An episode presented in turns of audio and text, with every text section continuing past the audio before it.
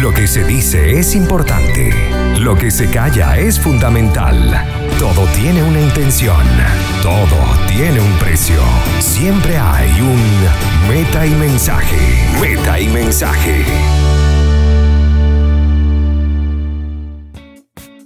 Y hola, ¿qué tal? ¿Cómo están todos ustedes? Eh, bienvenidos a una nueva edición de Meta Mensaje.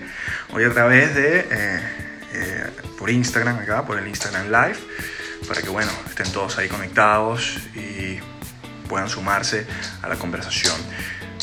Esto es Meta Mensaje. Así que antes de continuar, bueno, darle los agradecimientos a quienes hacen este espacio que pueda llegar a todos ustedes. Eh, a la gente de arroba que mira, tienen un pancito rico, sabroso, al mejor estilo venezolano, para que vayan, corran, arroba buenpan.cl. También a la gente de Tentaciones PF, que bueno, tienen dulces, para que bueno, mates el antojo y, de verdad te deleites con todo ese sabor. Eh, también tenemos por aquí a los amigos de Inventaco para que en esta cuarentena tu, negocio no se quede dormido, así que potencia tus ventas y digitaliza todo lo que tiene que ver con él para que, bueno, eh, estés siempre a la vanguardia, ya sabes, Inventaco. Y hoy vamos a tener un programa especial, eh, nos vamos a estar conectando con Daniel eh, Urdaneta, economista de la Universidad Central de Venezuela, además de una amplia trayectoria que tiene en estos temas y vamos a estar conversando con él sobre un tema que ha ganado mucho, mucho que ver y es sobre el papel y el juego que han tenido los gobiernos, especialmente vamos a tratar sobre el gobierno de acá, el gobierno chileno, y, y esta, este dilema ¿no? que hay, eh, si se salva la economía o se salvan vidas, o sea, ¿qué, qué, qué es primero? ¿no? Y él nos está poniendo un poquito en contexto sobre las medidas y lo que está pasando no solamente en Chile, sino también a nivel mundial. Así que vamos a hacer la conexión. ¿Qué tal? ¿Cómo está Daniel? Hola. Todo bien, todo bien. Muchas gracias por la invitación al programa y espero que pueda ayudar al debate. Avísame si se escucha bien. Estoy con auriculares, pero puedo quitarle este para ver con el celular. Sí, también te escucho bien. Bien, Daniel. Eh, bueno, comentaba, le comentaba a la audiencia, los que están conectados, economista de eh, la Universidad Central de Venezuela tienes tiempo ya acá en Chile. Eh, además tienes un magíster, me parece. Sí, hice el magíster en Economía de la Universidad Católica Lo terminé ahorita en diciembre de 2019, recién egresado. Bien, toda la gente pueda saber de, dónde viene nuestro entrevistado y con quién vamos a estar compartiendo. Daniel, te quiero involucrar hacia ese dilema, ¿no? Que parece que han surgido en distintos gobiernos especialmente acá en el chileno, ha sido tema de debate sobre bueno, la pandemia que estamos viviendo. Parece que el dilema de los gobiernos es o reactivamos la economía o salvamos vidas. Pareciera que la gente ve como, como esas dos aceras, ¿no? Eh, ¿Es así? O sea, o se salva la economía o se salva el o se, o se tienen que salvar vidas tan, tan, tan, tan, tan extremo podemos llegar. Bueno, la respuesta corta a esto es que no hay un dilema. Se pueden hacer las dos cosas. Y la mayor parte de los gobiernos a nivel mundial, salvo excepciones como, bueno, prácticamente el caso de Venezuela y, otros países con crisis domésticas que ya venían antes del, coronavirus, excepto estos casos extremos, la mayor parte de los gobiernos están en capacidad de poder salvar vidas en el sentido de implementar la estrategia de contención, cuarentena, de distanciamiento social para evitar eh, o de cierta forma mitigar la tasa de contagio del virus y evitar que se colapse el sistema de salud, que es en el fondo la idea de esta medida. Pero también se puede complementar este esfuerzo de salud pública con medidas de política fiscal y monetaria para que la economía pueda mantenerse funcionando bajo este escenario de estrés. Eh, claramente es un shock que la mayor parte de las economías del mundo no se esperaba. Eh, es algo inédito en la historia de la humanidad que no solamente uno, dos, sino básicamente todos los países del mundo decían al mismo tiempo suspender buena parte de sus actividades económicas, del comercio, eh, tanto doméstico como internacional. Y claramente hay un impacto inmediato en términos de que deja de fluir el dinero en la economía. los hogares, eh, sobre todo aquellos que están vinculados a los sectores, que no pueden seguir trabajando en este caso, ven sus ingresos colapsados, básicamente reducidos sustancialmente en muy corto plazo.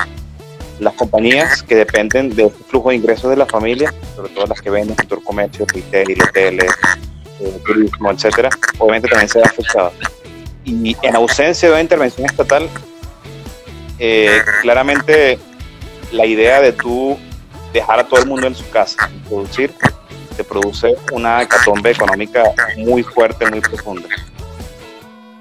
Pero ¿qué pasa? El rol de los estados en este contexto es el de implementar políticas de, que tienen dos objetivos. El primero es evitar una suspensión en la actividad, que es inevitable que se dé cierto grado de, de, disminución en la actividad económica, se transforme en algo más permanente, en una crisis sistémica en toda la economía. Esto al final es una es de corto plazo que eventualmente va a terminar, eventualmente vamos a poder regresar a nuestras actividades económicas eh, pero el problema en el muy corto plazo, y el problema que están atacando todos los gobiernos del mundo en este momento, es cómo hacer que se mantenga de cierta forma la rueda de, la economía girando.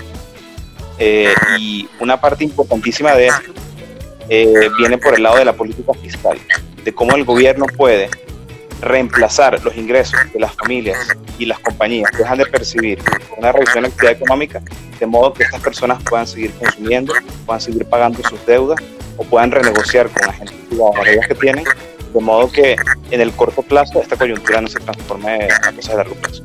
Sí, adelante. Eh, parece que el endeudamiento eh, es como una manera, ¿no? Ahora, eso, estas, medidas que se están tomando ahora, en el caso por lo menos del chileno, no pueden ser contraproducentes, no, no se van a convertir entonces en un problema mayor a futuro. Eh, bueno, antes de responder esa pregunta, quería hacer un pequeño resumen de cuál ha sido el instrumental de políticas que ha implementado el gobierno ahora. La primera línea de acción eh, vino por el área de la política monetaria del Banco Central. Eh, la Autoridad Monetaria de Chile tiene la capacidad de influir en el costo de crédito de la economía a través de la tasa de política monetaria. Ellos pueden decidir aumentar o reducir a través de operaciones de mercado abierto en este caso lo que está haciendo Chile, que ya venía haciendo desde eh, mediados del año pasado, ha sido de bajar de una manera muy agresiva la tasa de interés a lo que ellos consideran que es el mínimo técnico.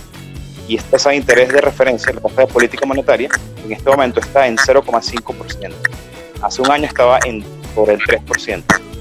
Cuando tú reduces esa tasa de interés, que es como la base de la economía, la idea es que esa tasa va a hacer que los bancos les cueste menos el, fondeo de sus pasivos por ende ellos van a tener la capacidad de trasladar esa menor tasa de interés eh, en la que ellos captan fondos a una menor tasa de interés a los créditos.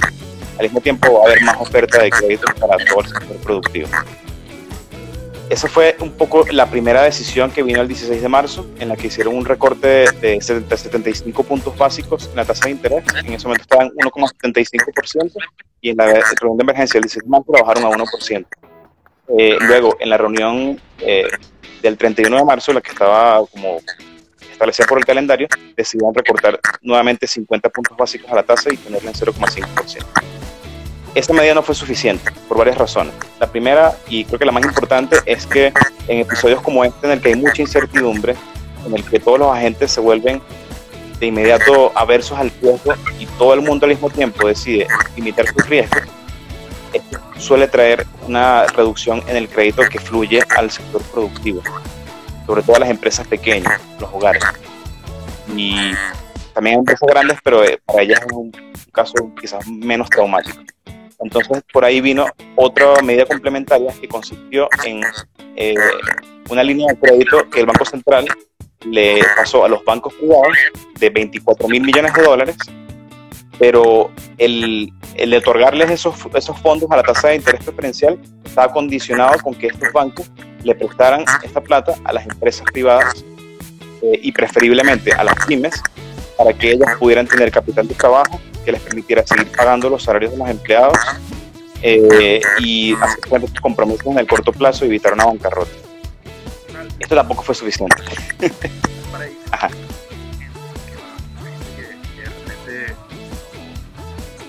puede perderse en estos tecnicismos, en estos términos económicos que eh, no se manejan eh, durante todo el día.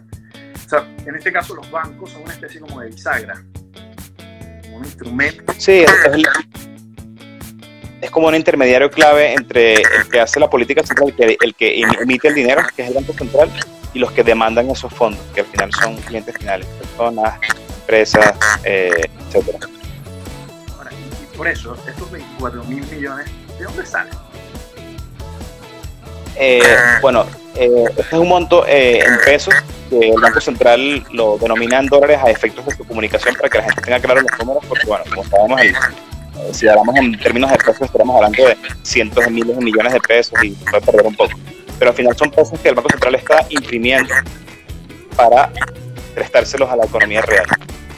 Y la manera como lo están haciendo a través del sector financiero eh, básicamente le permite al Banco Central tener cierto grado de control de que esos recursos eh, eventualmente van a ser pagados de vuelta. Después de todos estos créditos que los bancos van a tener que pagar de vuelta y las compañías que reciban préstamos de bancos privados eh, bajo este esquema tendrán que repagar de vuelta estos fondos. Así que se puede ver como que el Banco Central está imprimiendo dinero temporalmente, pero eventualmente lo va a retirar de circulación. Entonces se puso una tasa máxima de 3,5 ¿cierto? De tal manera, previendo esa inflación, más ese 5% del banco, ¿no? Que es como una especie de... Claro, la tasa es 3,5% porque es 0,5%, que es el costo de fondeo de, a los bancos privados del Banco Central, y ese 3% extra, eh, la idea es que va a cubrir todos los costos operativos asociados a dar un crédito, provisión para los créditos que eventualmente no vayan a ser cumplidos. Algunas empresas lamentablemente no van a poder salvarse de esto y van a caer en bancarrota.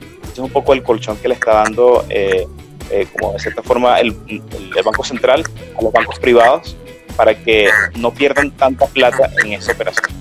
Es probable que algunos bancos vayan a perder en esto si tienen crédito especialmente mal. Y ahí, por ahí vino otra iniciativa adicional eh, del gobierno chileno, consiste en otorgar garantías estatales para varios de estos préstamos orientados a las empresas pequeñas. Y bajo ese esquema, el Estado asumiría hasta 85% de las pérdidas que pudieran darse a futuro en estos créditos que no se han pagado. Eh, pago, el Estado va a poner el 85% de ese dinero que yo como pequeña empresa o, pyme no estoy, no estoy pagando. Sí, exactamente. Ahora, eh, está bien. Eh, a lo que voy también es, hay estos préstamos, ¿no? Se supone que para que las empresas puedan eh, mantenerse. Pero si eso que hablabas anteriormente de esa rueda, de la rueda de la economía, nos gira, ok, es como te estoy prestando dinero hoy, pero si igual no puedes producir, si igual no puedes tener un retorno de ese dinero, eh, no es como igual. O sea, mientras no haya esto, no se vayan levantando estas medidas de confinamiento y, y permita a la economía nuevamente girar eh, lo que estamos es como poniendo paños fríos a esta situación. Eh, bueno, la verdad es que estoy de acuerdo con tu opinión. Yo siento que el principal factor de riesgo que enfrenta actualmente la economía chilena es que eh, no logremos controlar la pandemia del COVID-19 a tiempo, haya que extender aún más las restricciones a la actividad el escenario base es que vamos a estar eventualmente hasta finales de junio en este esquema y a partir de julio es que la economía podría nuevamente regresar a algo parecido a condiciones de normalidad. Si eso no se diera, yo, yo soy de la opinión de que las medidas actuales podrían no ser suficientes para poder eh, hacer que la economía se mantenga funcionando normalmente. Aumentaría el riesgo de bancarrota eh, en el sector privado y ahí es donde se podría grabar muchísimo más eh, todo el panorama económico, porque pasaría de ser una simple crisis eh, ocasionada por una coyuntura de salud pública a una crisis financiera que puede tener efectos potencialmente mucho más dañinos a largo plazo. Eh, y la verdad es que no es una deposición fácil para un actor de políticas en este momento, porque vas a tener muchas personas que te van a criticar que estás emitiendo plata que no tiene fundamento, de que esto va a traer inflación a la larga, que estás pateando la lata pero la verdad es que este dilema que lo están enfrentando todos los países del mundo al mismo tiempo, y es algo que nunca habíamos enfrentado, eh, la verdad es que no, no, existen otras medidas para hacer. O sea, eh, básicamente la idea de, otorgarle financiamiento a la economía es quizás lo único que está en este momento a disposición de las autoridades económicas para intentar controlar el efecto de esta crisis sanitaria. Pero fuera de, este ámbito, es muy poco lo que pueden hacer las autoridades económicas en, materia de, ayudar a la economía. Eh, dicho eso, eh, bueno, ¿quieres una pregunta? Claro, sabes que mucha gente busca eh, comparaciones ¿no? en este tipo de situaciones, más cuando llegan informaciones como en España, Francia, Italia y las medidas que ellos toman, que tal vez la forma en la que llegan acá y las consumimos de este lado, nos hace como entender que, que pareciera que allá hay como un sentimiento más de ayuda, o sea, como que esa ayuda que te da el gobierno pareciera como más que la que te da acá el gobierno chileno y muchos acusan de este sistema neoliberal que Chile es un capitalismo tan duro y entonces es un Chicago y toda la cuestión que, que, arrastra en toda su historia. ¿Es tanto así?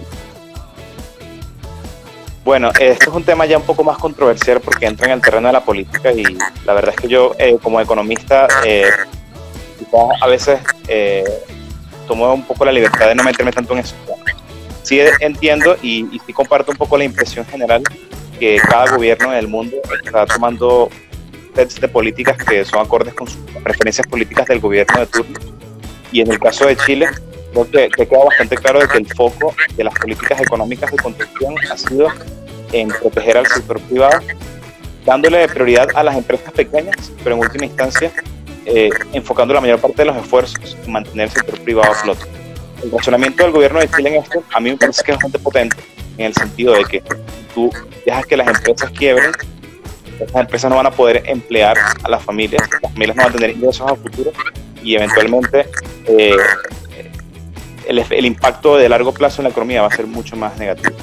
En el caso de países eh, de la zona euro, como tú comentabas, España, Italia, Alemania, etc., estos países tienen un beneficio que lamentablemente nosotros, eh, como país emergente, no tenemos, y es la presencia de un banco central que emite una moneda de reserva internacional.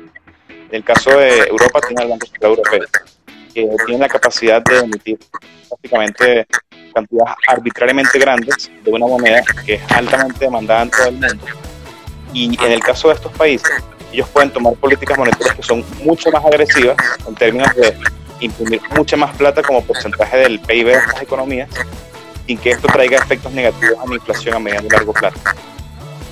Cuando tú tienes un país como Chile, que su moneda no es una moneda de reserva internacional, como tenemos por ejemplo la gente en Europa o en Asia, etcétera, que esté ahorrando en pesos o que tenga posiciones importantes en pesos, en este caso la política monetaria tiene menos rango de acción, tiene menos libertad, porque si tú eres muy agresivo en términos de imprimir plata para mandar la economía, tienes un riesgo de inflación mucho más alto del mediano plazo. Y por el lado de la política fiscal, eh, una cosa importante de destacar es que Chile tiene bastante más espacio que otros países de la región en términos de, de poder utilizar recursos del gobierno que no son impresos, son las reservas del gobierno o la capacidad del gobierno de endeudarse a futuro para otorgar ayuda económica a familias, empresas, a todos.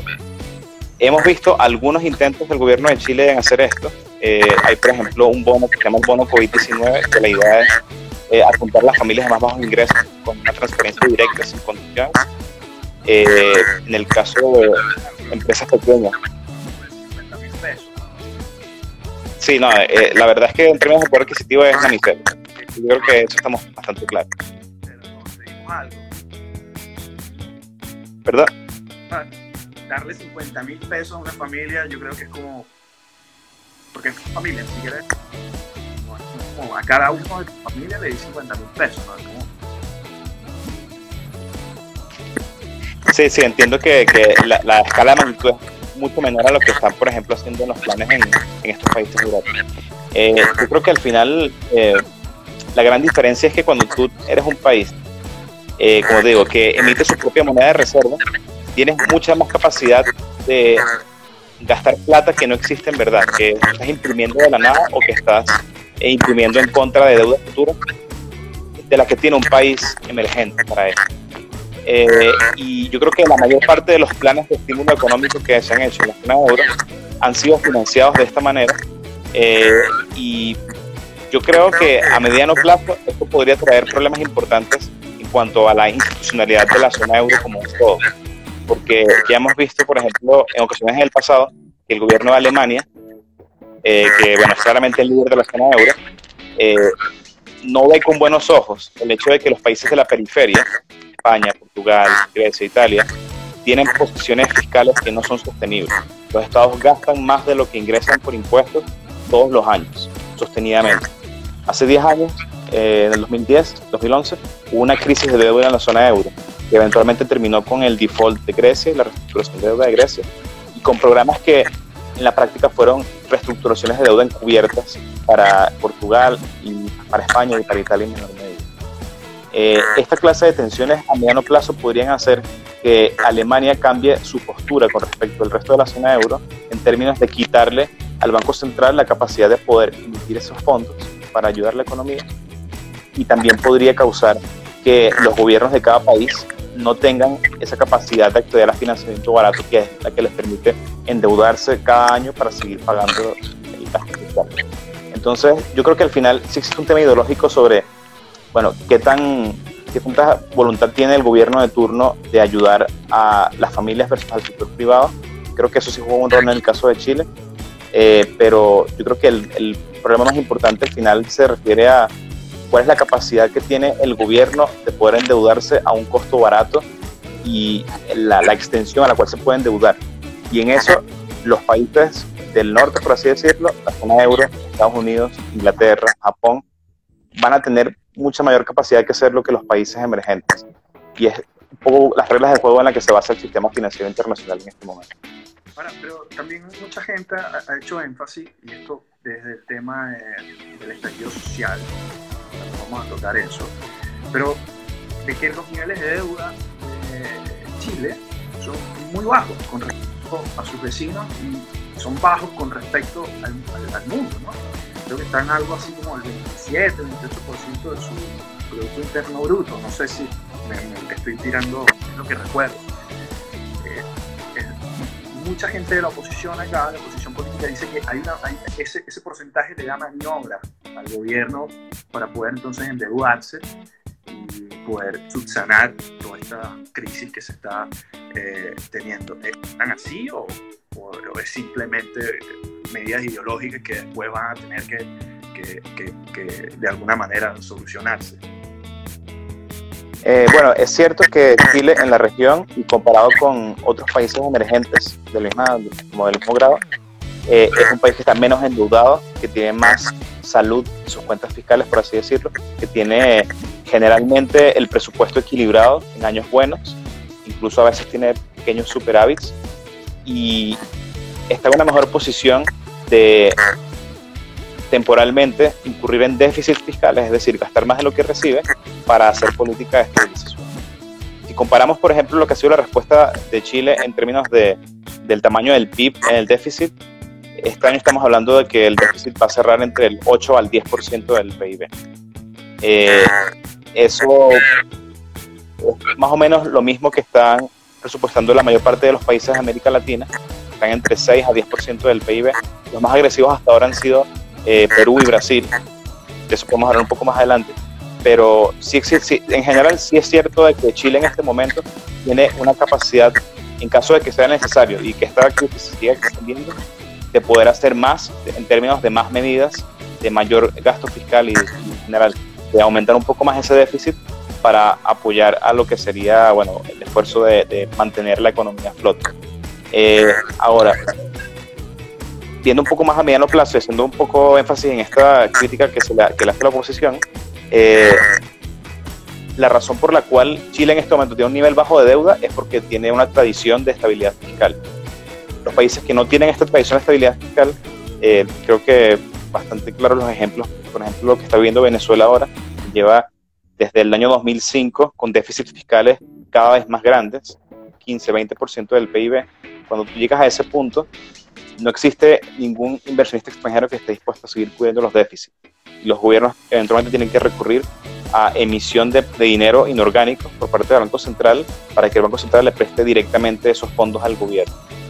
Cuando ocurre esa, esa espiral de financiamiento directo al Banco Central, al gobierno, eh, eventualmente la tasa de inflación se te va de control. personas pierden eh, confianza en tu moneda local.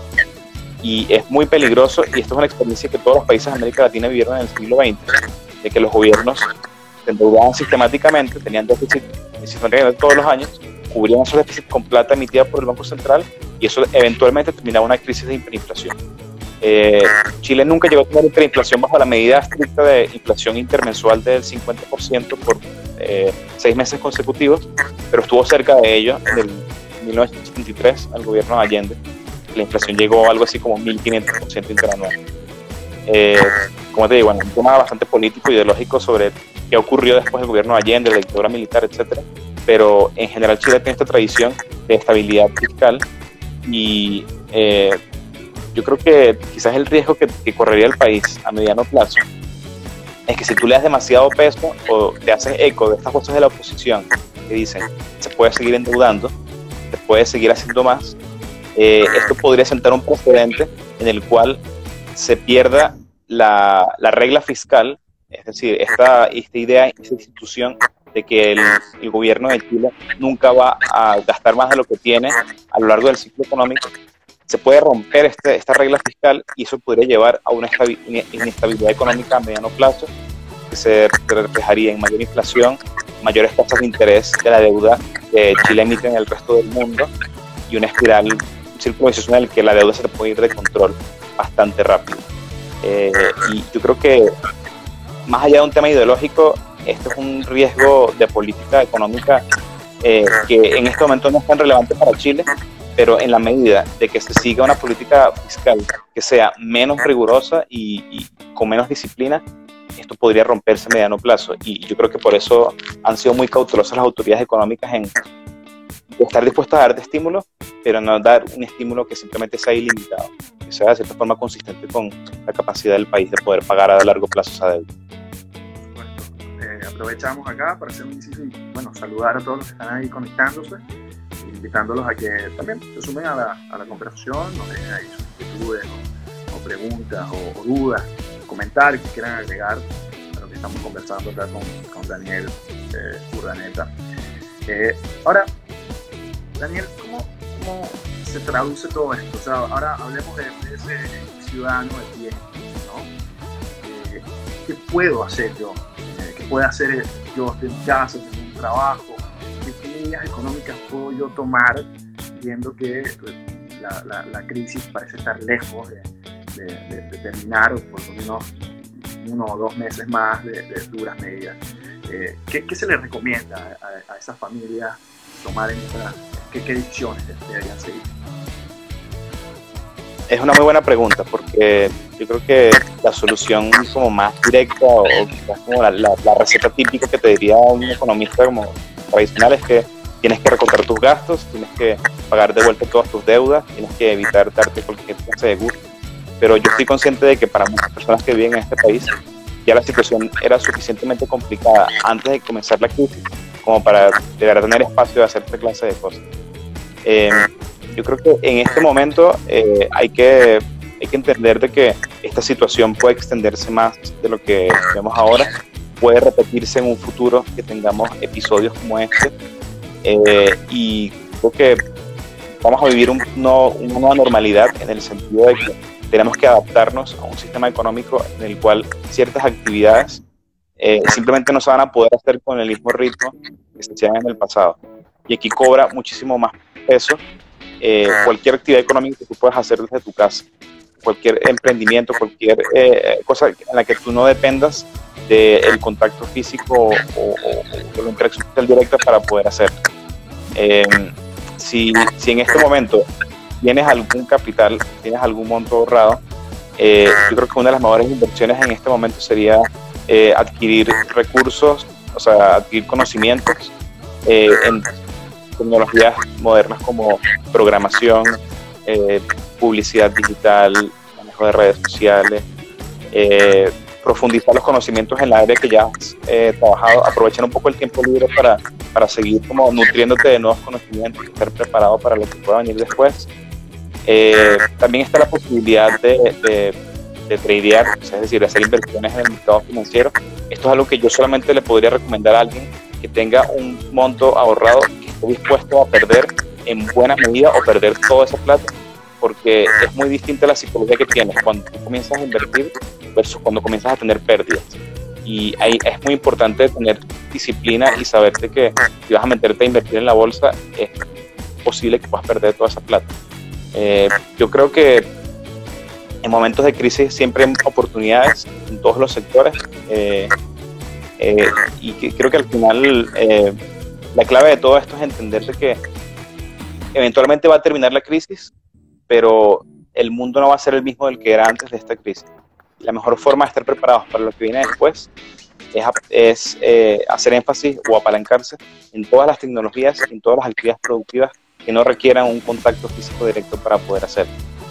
Eh, y yo creo que lamentablemente va a haber ganadores y perdedores en esto. Hay profesiones que lamentablemente sí requieren el contacto directo para funcionar. Yo, por ejemplo, uno de mis mejores amigos eh, que sigue viviendo en Venezuela, tatuador profesional, y en este momento está parado por completo. No tiene capacidad de producir. Eh, y tiene, tiene un hijo que mantener, tiene que ayudar en su, en su casa con, con los gastos de la familia y se ha visto muy complicado.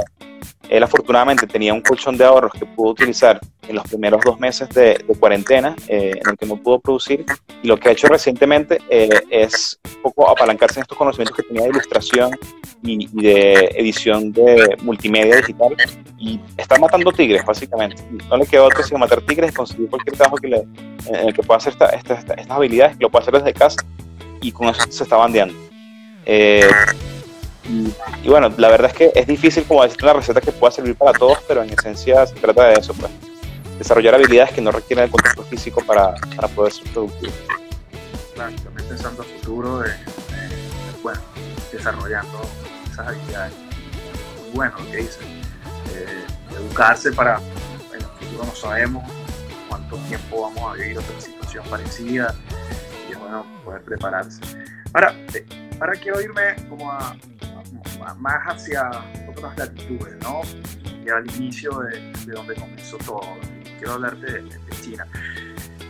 A ver, porque yo suelo ver muchos portales de noticias y debe pasar igual, que siempre te llega la cadena típica de, de, WhatsApp que te va diciendo que, que, China inventó el virus y toda la cuestión, de que lo hizo para comprar empresas y que ahora aprovechó de forma económica la crisis y China es prácticamente amo, dueña y señor de Twitter.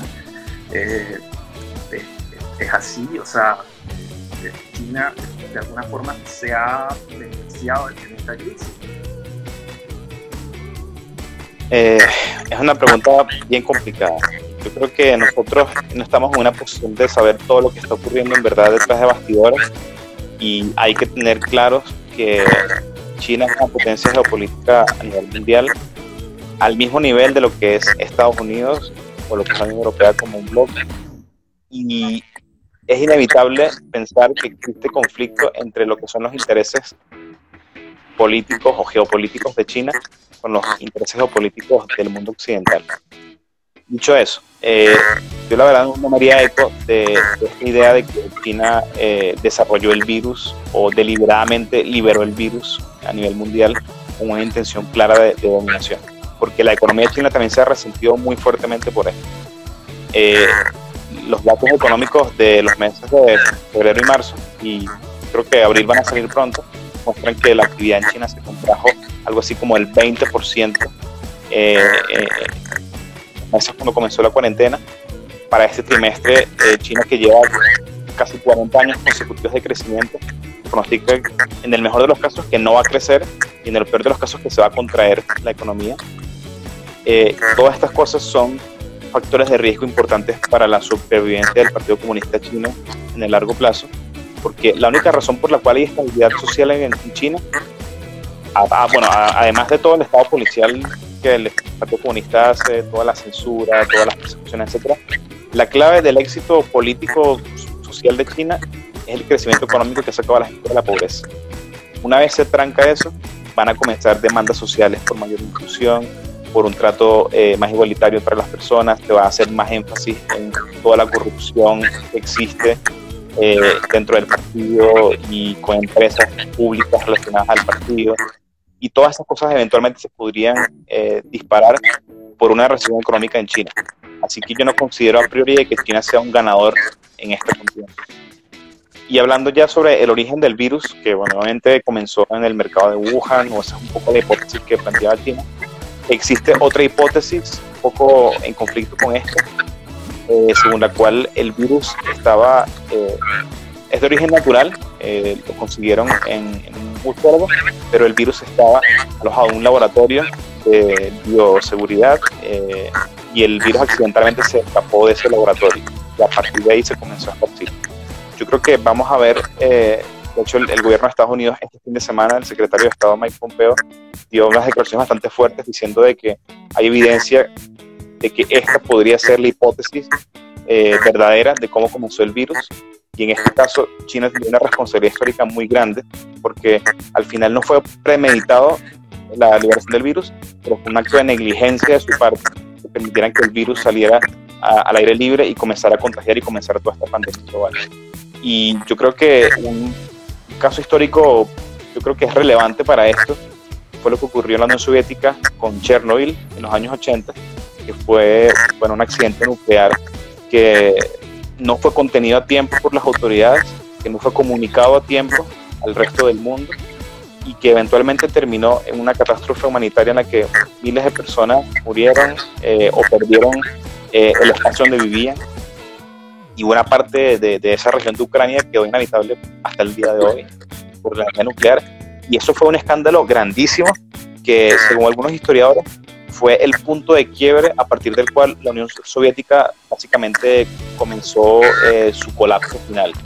Y menos de 10 años después de que ocurriera este evento, eh, vimos el colapso total de la Unión Soviética, la reincorporación de estos países exsoviéticos como repúblicas independientes y el surgimiento de un nuevo orden mundial que básicamente fue el final de la Guerra Fría. Y yo creo que eh, hay consecuencias a largo plazo de eventos como estos y yo creo que si la evidencia que estamos mostrando Estados Unidos de que hubo negligencia por parte de China, que no hicieron las cosas bien desde que comenzó la crisis, que eh, no actuaron con la suficiente rapidez en comunicar la gravedad del asunto a otros países, ¿no cierto?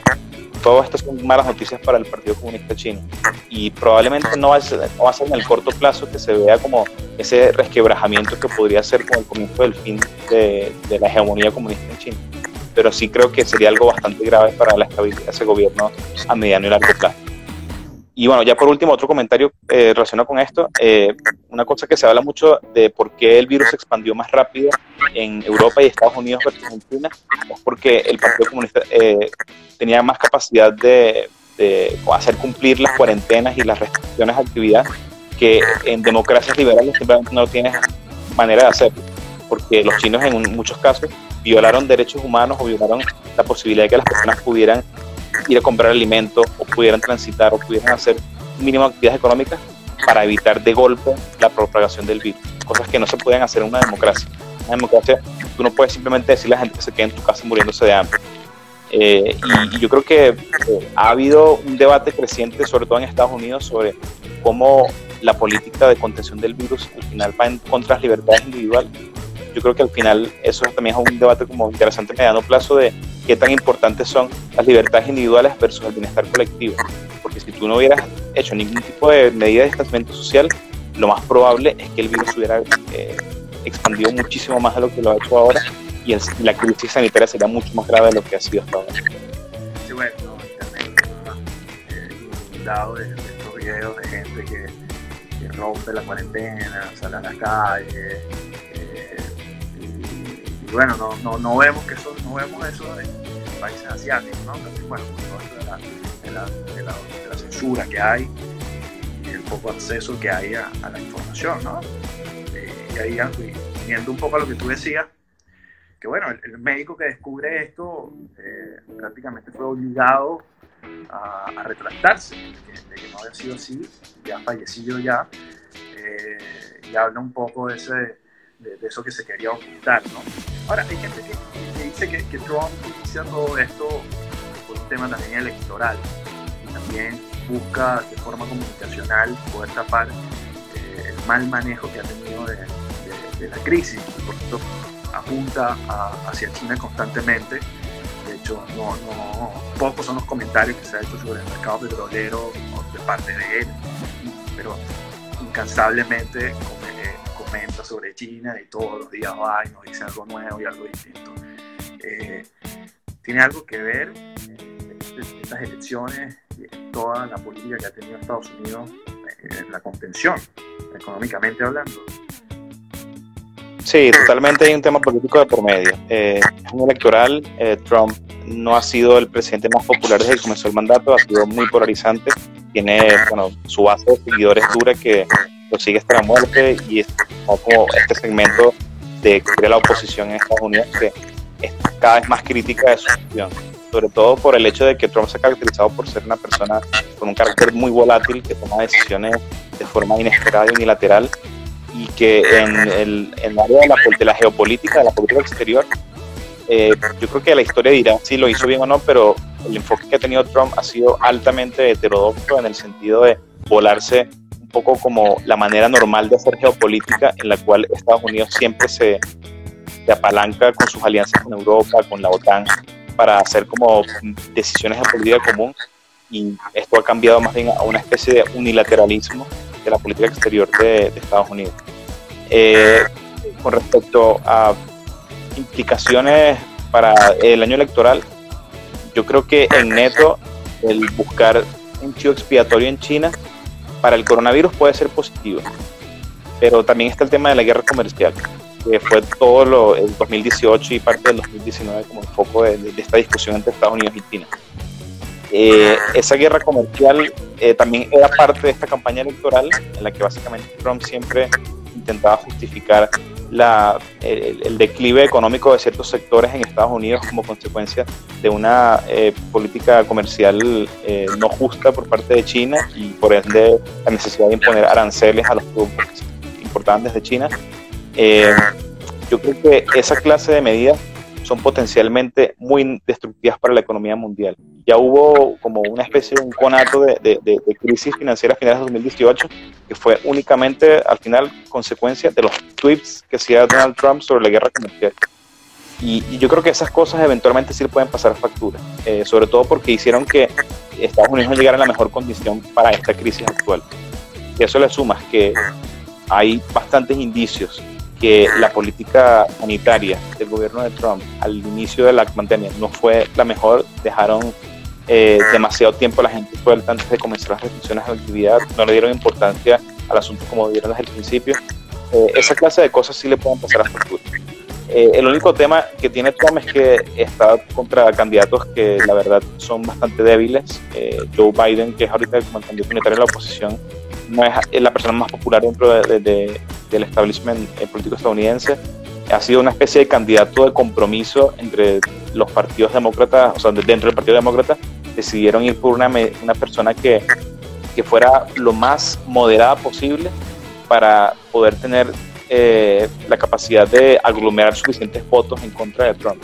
Si, por ejemplo, hubieran dejado eh, o, hubiera permitido que Bernie Sanders fuera candidato, el problema con Bernie Sanders es un político que está muy tirado hacia la izquierda en términos del mapa político estadounidense y por el cual mucha gente que en otra condición votaría demócrata simplemente no votarían por Trump o votarían por un independiente. Entonces, de cierta forma, como que el candidato demócrata para esta elección no es el mejor para, eh, para pelear contra Trump y además de eso tienes el tema de que históricamente el, el incumbent, el presidente que está gobernando el primer periodo, es más probable que gane una reelección y que para el segundo periodo a que gane el candidato de oposición. Desde los últimos, eh, no sé, 50, 60 años de historia en Estados Unidos, los únicos que no han ganado su reelección fueron eh, Jimmy Carter por el escándalo de la guerra de Vietnam y George Bush padre por el escándalo de la guerra del Golfo. Y yo creo que en ese sentido, como que las probabilidades están a favor de que Trump sea reelecto incluso quitando toda esta posibilidad de ruido por el tema de China, el coronavirus, el etc. Eh, bueno, ya estamos, eh, se ha ido bastante rápido el tiempo, pero no, no, no quiero que, terminemos la conversación, quiero que volvamos a Chile y veamos hacia el futuro, ¿no? Que, a ver, Chile está, parece que la pandemia, Chile está en medio de algo más grande, y hablamos de, ello en octubre, a partir dominó el estallido social. Y, pareciera que eso se, se, detuvo, ¿no? pero ahí está la presión, el plebiscito se rueda hacia octubre, el 25 de octubre fue lo que se determinó por el momento. Ahora, yendo hacia el futuro, suponiendo que salimos de este tema, ¿qué tanto puede afectar para la recuperación de Chile con respecto a los demás países tener esta situación política que es bastante compleja? Sobre todo con Chile que depende tanto de inversiones extranjeras. Bueno, eh, mi opinión es que Chile está mejor posicionado que básicamente todos los demás países de la región para poder tener un rebote importante de la actividad económica una vez termine las condiciones de cuarentena. Parte de esto viene por el hecho de que ya veníamos de una base de comparación relativamente mala, es decir, ya la economía estaba más o menos mala y en términos porcentuales el salto que pueda dar el año que viene, una vez la actividad se, recupere, va a ser potencialmente mayor al de otros países. Por otro lado, tienes eh, eh, el tema fiscal. Todos los países eh, de la región, bueno, excepción por ejemplo de Perú o de casos muy puntuales, Bolivia, que tienen políticas fiscales más o menos estables, todos estos países tenían un problema de que los estados tenían que hacerse más pequeños, de que ya por sí no estaban dando las cuentas y de que tenían que aplicar austeridad. Argentina y Brasil en particular son dos casos bien complicados en ese frente. Argentina en este momento está en medio de la, cuarentena, en medio del coronavirus, intentando reestructurar su deuda externa eh, de nuevo, después de haber hecho una reestructuración en el 2016, cuando comenzó el gobierno de Macri. Eh, este, eh, Brasil también tiene un problema bastante grave de déficit fiscal, de deuda interna muy grande. No, no, está grande por el, lado, por lado de la deuda externa, pero del lado de la deuda interna sí. Y esta clase de países, una vez terminen las condiciones de, de restricciones de actividad, distanciamiento social, etcétera, una vez la economía vuelva a funcionar más o menos normalmente, van a tener que aplicar mucha austeridad fiscal, van a tener que recortar el gasto de una manera muy agresiva. Y esto va a ponerle muchísimo freno al crecimiento post-crisis. En el caso de Chile, no, no va a ser el caso. Buena parte de lo que se está financiando hoy eh, en la política contra la crisis se está financiando con activos de reserva, no con emisión de deuda solamente más o menos la mitad de lo que está gastando este año va a ser endeudamiento nuevo. Como ya de por sí tenemos una, baja base de endeudamiento y un costo de ese endeudamiento relativamente bajo también, eso implica de que el año que viene, o bueno, los, los trimestres más adelante, cuando ya termine todo el tema de la contingencia, el gobierno no va a tener que aplicar ese mismo grado de austeridad que van a aplicar los demás países de la región. Por eso también viene otro, otro potencial eh, catalizador para que la economía de, Chile pueda rebotar mejor que, las economías de la región. Con respecto a la incertidumbre política por el plebiscito, eh, yo aquí suscribo la, la, opinión que tiene el Banco Central de Chile, que me parece muy acertada, y es que antes de que se planteara la opción del plebiscito, la alternativa era tener protestas en la calle todos los días hasta quién sabe cuándo. Inestabilidad política y social a todo nivel. Muchísima más incertidumbre sobre cómo va a ser el destino final de este proceso la idea de hacer el plebiscito es un poco encauzar todo este descontento por el sistema y por las instituciones actuales en un mecanismo eh, de resolución de este conflicto que es altamente democrático, en el que todas las personas van a tener la opinión de la, oportunidad de dar su opinión con el voto, no solamente si quieres o no que se cambie la constitución, sino cuál va a ser la forma en la que se va a hacer ese cambio de la constitución. Yo creo que esto también va a ayudar mucho en términos de sanar un poco esa deuda histórica que tiene el país por el hecho de que la constitución fue originada en una dictadura militar y de que hay muchas personas que argumentan sus críticas al sistema actual desde ese punto de vista. Eh, y yo creo también que a través del... Sí. Total, porque al haber un cambio constitucional, evidentemente cambiarán ciertas reglas del juego. Eh, no sería eso un freno para inversiones extranjeras, es decir, no, eh, Chile ahora prefiero esperar a ver qué pasa, ese proceso eh, no, se puede entonces ver un, rápido de la economía. Entiendo. por el lado de la inversión extranjera, específicamente, como la mitad, un poco más de la mitad de la inversión extranjera viene desde China. Y esos proyectos es la clase de inversiones que van a responder poco o muy o, nada a cambios en las instituciones actuales porque son inversiones de muy largo plazo en las que se especializan en sectores específicos como la agroindustria, el sector minero y las, las cosas que se plantea cambiar como más, con más urgencia en la Constitución no van directamente encaminadas a estos sectores. Eh, yo creo que lo, lo, más importante que va a salir como cambio de la Constitución, caso de que el plebiscito, la opción de la prueba gane y comencemos todo ese proceso, van más en la relación entre el Estado chileno y los individuos con respecto a qué servicios y qué bienes va a proveer el Estado y cómo van a ser las nuevas, digamos, eh, derechos y deberes de los ciudadanos con respecto al Estado. Yo creo que eso es principalmente los temas que están en boca de todos ahora, educación, pensiones y salud. Y ahí es donde yo creo que está un poco la mayor incertidumbre sobre qué va a pasar.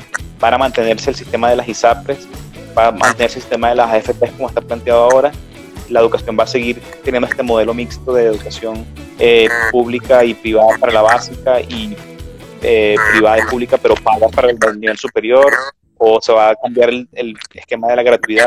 creo que toda la, incertidumbre está por ese lado. Y esa incertidumbre básicamente se va a reflejar a mediano y largo plazo en que el Estado chileno va a tener que hacerse más grande como porcentaje de la economía total. Es decir, va a tener que recaudar más impuestos para poder financiar mayores niveles de gastos públicos para dar más bienes y servicios. Yo creo que hay bastante consenso sobre que hay una necesidad de mejorar las pensiones, mejorar el acceso a la salud pública y la educación para los familias chilenas. Creo que las diferencias de fondo están en cómo hacer que se den esos cambios y al final de todo tener un plebiscito es la mejor manera de tú llegar a una solución consensuada de cómo hacer esto. Y la alternativa a un plebiscito es dar la puerta a, que llegue otro gobierno en una elección presidencial a futuro que esté más orientado a la izquierda, que tenga eh, la voluntad de hacer un proceso de reforma constitucional con muchas menos restricciones, mucho más abierto, en el que la incertidumbre sería muchísimo mayor. Pero en este caso tienes un gobierno, bueno, centro-derecha, que es el gobierno de Piñera, que está de cierta forma eh, liderando este proceso de reforma constitucional, pero imponiendo la estructura a cómo va a ser el proceso. Es un plebiscito de entrada, eh, se, se, forma la convención constituyente de acuerdo a cómo sea el resultado del plebiscito. Después se hace un plebiscito de salida, que es de votación obligatoria para ver si el texto que se construyó va a ser el nueva constitución o se queda con el anterior. Yo creo que todas esas reglas al final hacen que en todos los posibles escenarios que hay para que se resuelva esta crisis social, esta posiblemente es la manera más constructiva y menos problemática de hacer. Bueno, eh, el escenario se ve complejo, ¿no? Para lo que viene pararse. Daniel, quiero agradecerte, se nos fue la hora, ya casi una hora completa conversando estos temas que evidentemente son de, mucha relevancia y, que bueno, todos tenemos que tener en cuenta, ¿no? Más, más la economía que, me parece que no, se nos enseña tanto de economía, ¿no? Eh, creo que son uno de los grandes problemas que tenemos como, como seres individualmente. O sea, hablo financieramente hablando, ¿no? Eh, esa sección es más importante de lo que uno cree. Estoy de acuerdo. Si fuera por mí, eh, economía sería materia obligatoria en el liceo. Porque es de verdad algo central para toda la vida. y creo que todos deberíamos saber un poco más de esto y mantenernos informados para poder tomar mejores decisiones a la hora de votar, a la hora de qué vamos a dedicar nuestro tiempo, qué no vamos a hacer, etc. Eh, pero bueno, muchísimas gracias por invitarme al programa. Estoy a la orden cuando quieran verme de nuevo y les deseo muchísimos éxitos y, y fuerza para poder sobrellevar la cuarentena. Pronto te estaremos invitando a la radio. Existe una radio, sí, porque, bueno, a situación de cuarentena y se nos imposibilita estar allá, pero estamos a invitar y por supuesto que vamos a seguir fastidiando. Perfecto. Muchísimas gracias por la invitación. Nos vemos. Tenemos que despedir por el día de hoy, invitándolos a que la semana que viene estén nuevamente en este horario con nosotros para más de mensaje. Y hay que despedirse, no sin antes agradecer a hacen pertinente este espacio, eh, a la gente de Invertir en Chile, que bueno, si estás enredado con tu declaración de renta, eh, compañeras te pueden ayudar a solucionar los problemas que tengas. Evita multas contáctalos al más 569 6424 6579 y para los pequeños pues, van pendientes unos pequeños ricos pastelitos, full queso, eh, los panas de gourmet.cl. Pídelo al delivery más 569 7125 3447 y a la gente de Pana Food, que bueno, tienen comida venezolana, pero de la Síganlo, arroba panafood.cl. Agradecido con la producción y la dirección general de esta radio, Nadea, mi persona David Rodríguez, invitándolos a que se cuiden muchísimo y nos vemos la próxima semana. Hasta luego y que estén muy, muy bien. Chao.